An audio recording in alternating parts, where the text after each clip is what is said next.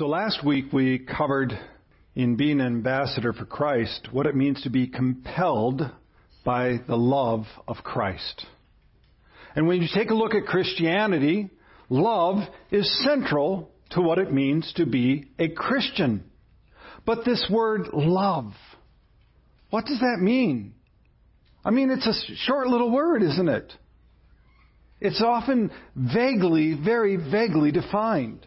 For example, when I was growing up and uh, in junior high, I got a little poster bulletin board and it had two little cupids on it and it said love is like wow. Anybody remember seeing any of those? Something like that? Love is like wow. And that was my definition, so to speak, my knowledge of what love is. And I look back at that and I cringe and think that's the depth of knowledge I had or the culture had regarding love. Love is like, wow. But I also cringe when I take a look at our current culture and how it defines love. So, for example, you will often see, love is love. Have you heard that one? It's often in the culture. Love is love, and it is often the rallying cry when it comes to marriage, whatever marriage might be. It could be same-sex marriage. Love is love. Doesn't really matter, right? It could be more than just same-sex marriage. It could be polygamy, which is one man and many women, because love is love, right? Or it could be polyandry, which is one woman and many men, because love is love, right? I mean, when love is just love, it could be anything you want because it's how you feel. As a matter of fact, there's a website that says you could marry your pet. Are you familiar with that? Have you ever heard that one? Yeah. Let's see if I get the quote. Um, the, the tagline on the website is Marriage is for life if your pet is your wife. I mean, it, it becomes ludicrous, doesn't it? And it has become, this whole rallying cry of love is love has become so ludicrous that now I've seen at least one or two cases where a woman wanted just to simply marry herself. So that's what it has become. This rallying cry, love is love, is nonsensical because it is a circular definition. It doesn't define anything, it just says the same thing twice.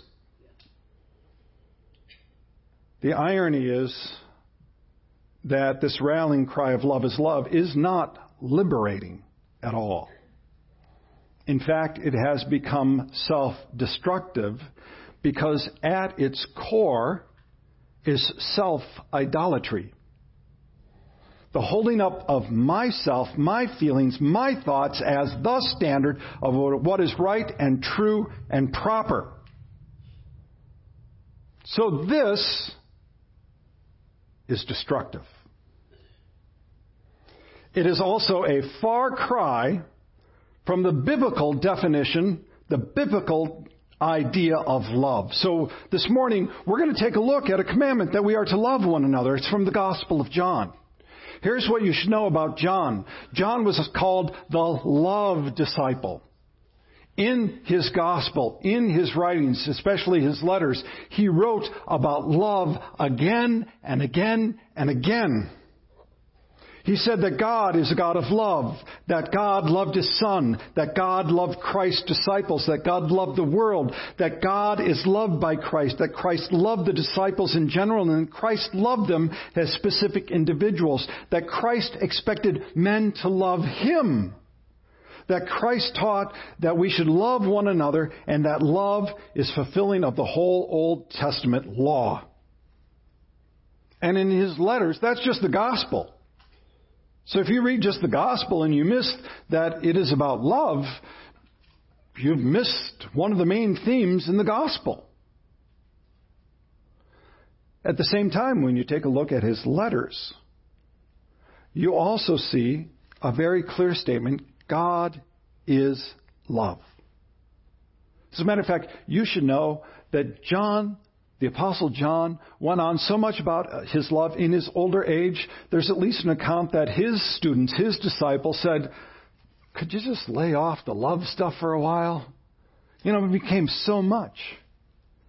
But, and this is crucial, what John wrote about love and how he taught about love is a far, far cry from today's current culture regarding love. You see, for John, there were two words that went together when he wrote truth and love. He never force, he never took away one for the other. They were always together. Truth and love. Because also when you take a look at John's writing in the gospel, he has truth statement after truth statement after truth statement. And these truth statements were divisive.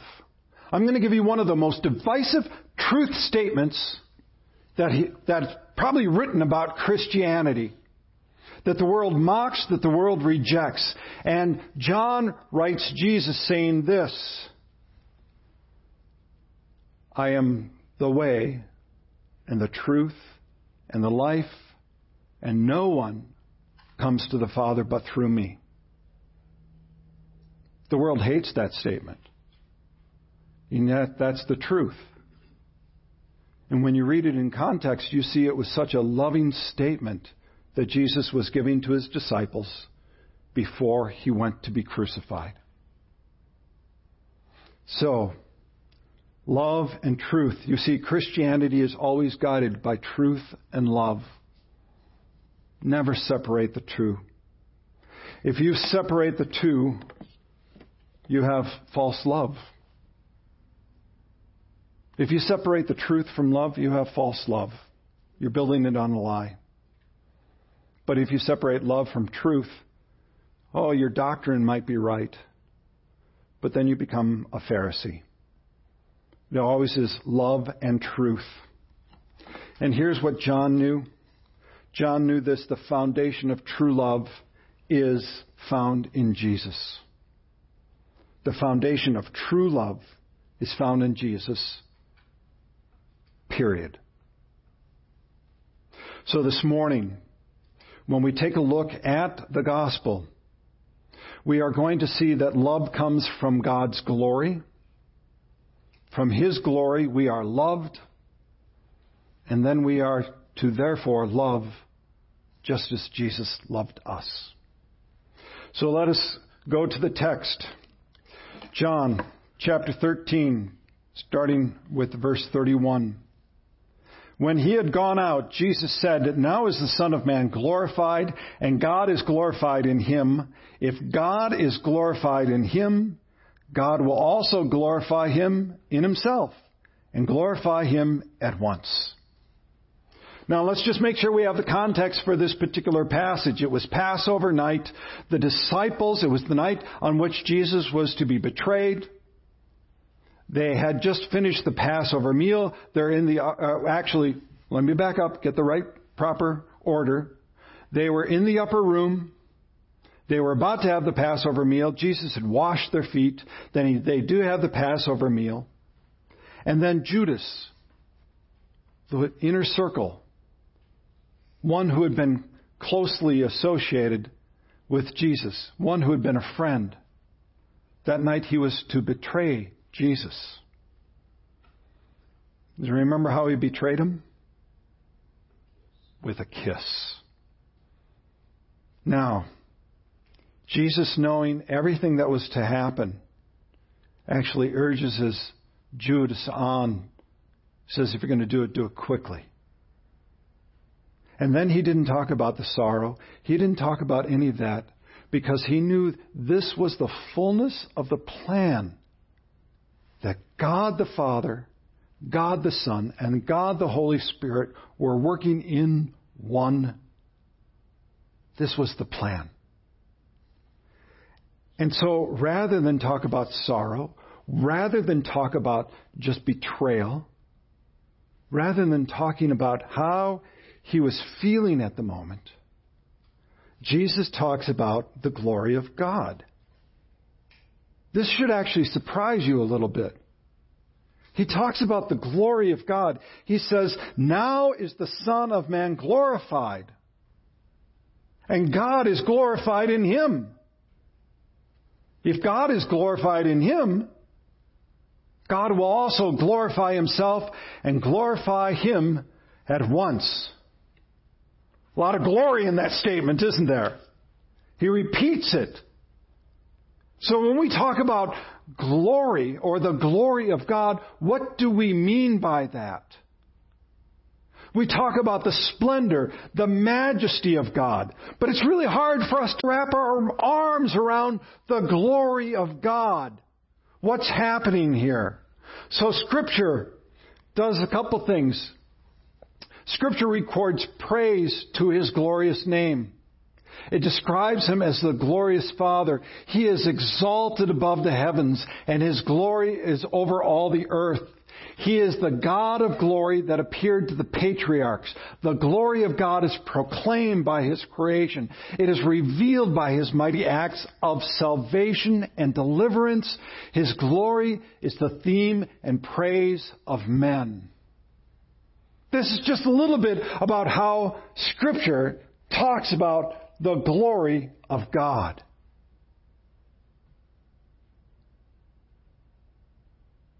See, God didn't save us because we're so good. God saved us because He is so glorious. For His glory. And then, how is Jesus glorified in all of this? So, the glory that Jesus received is because of his obedience to the Father and his love for the Father. Think of the ministry that Jesus had. Every single word, every single deed, every single thought, every single action was all focused on glorifying God, of carrying through the plan of salvation to the very end. So everything he did was because he loved the Father and he obeyed the Father. And he carried out the Father's command, and thus the Father is glorified. And Jesus is glorified as well.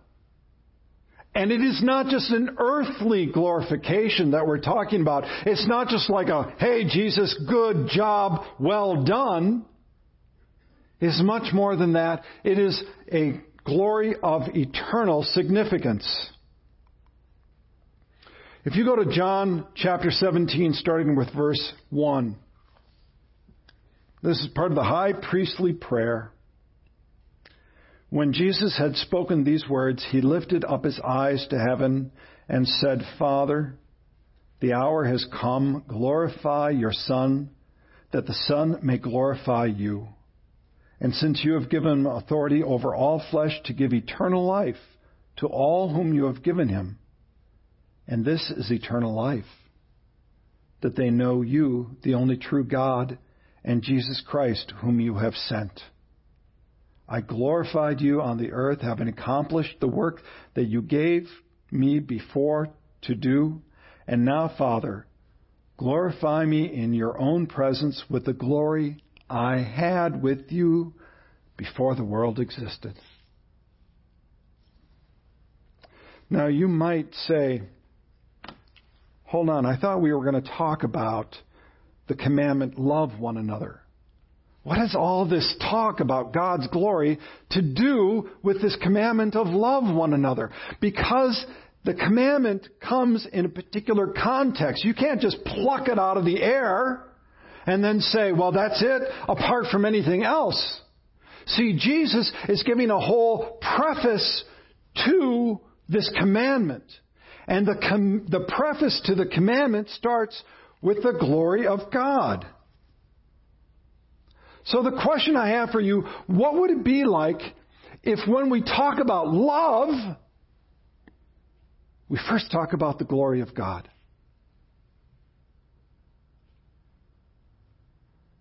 I just wonder how that would shape any dating experience anybody has, right? you chuckle at that, right?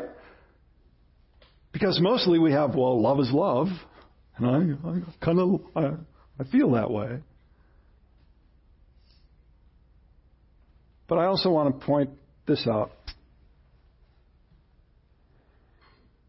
What would it be like in marriages? Not only when things are good, but when things are bad. When you start and take a moment and say, you know what, let's talk about the glory of God first and how He loved us from His glory. Do you understand that puts a whole different perspective?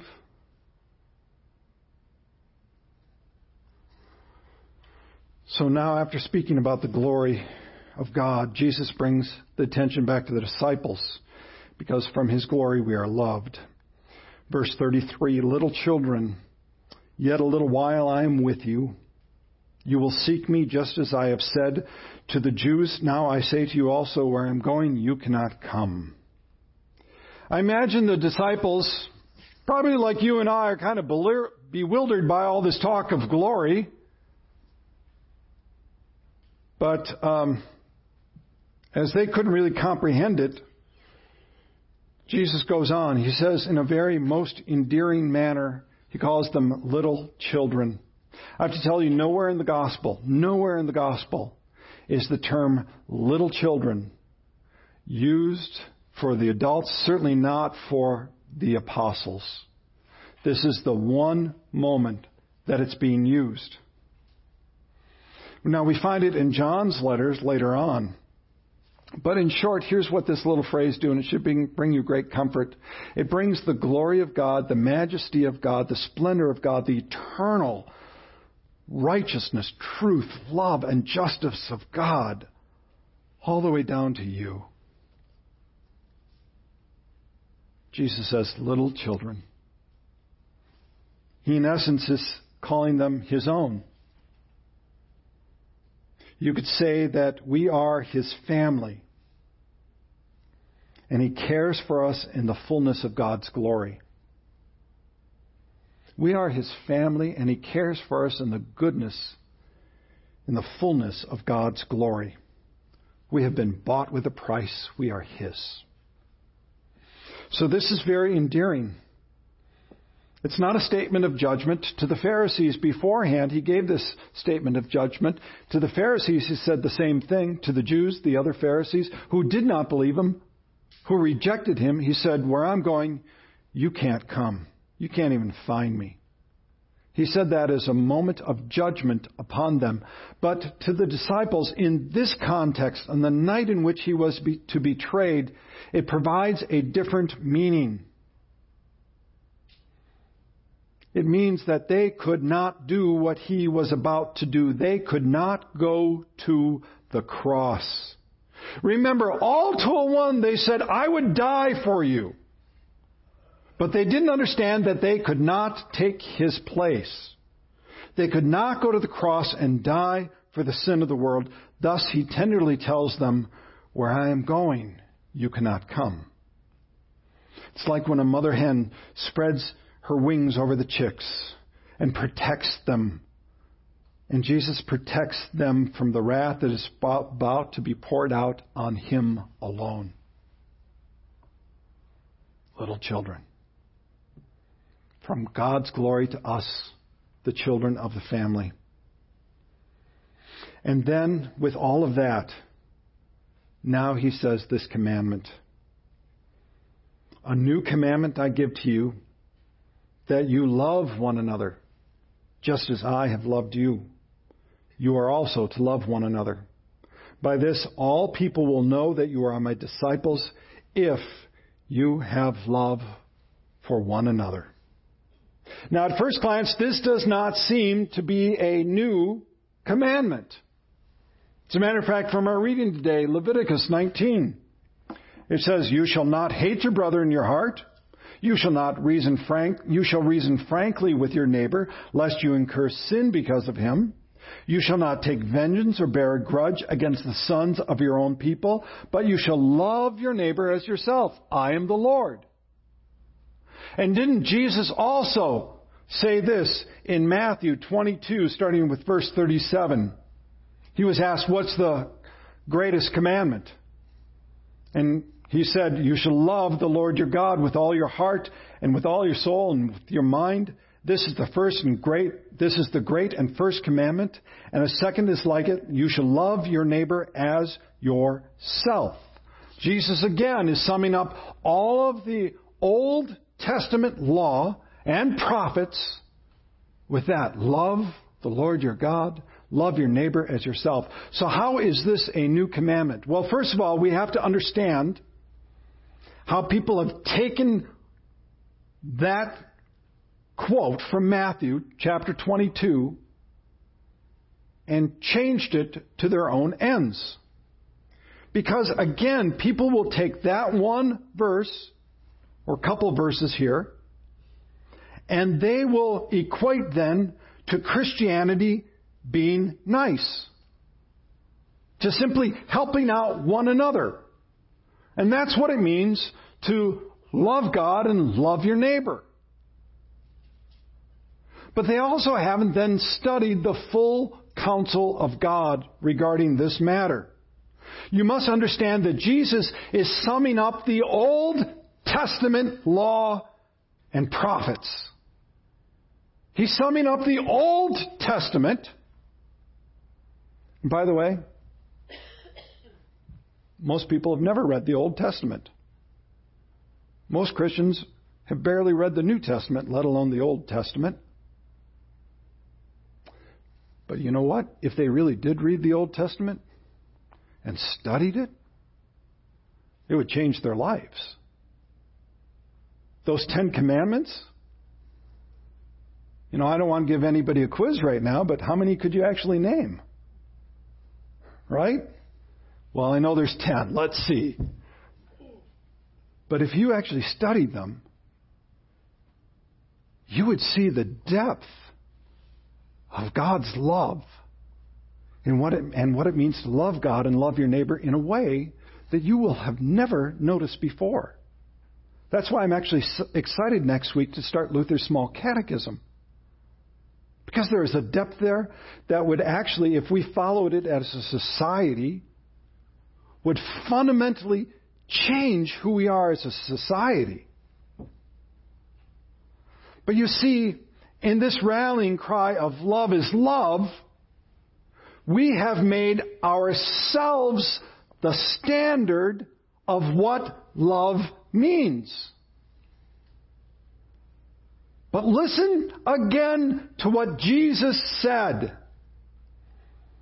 He said, Love one another just as I have loved you. He says to his disciples, Listen, this is a new commandment. It's not the Old Testament law and prophets. It's a new commandment that I am giving to you. And the standard of love is Jesus. He says, I am the standard and measure of love by which everything else is to be measured.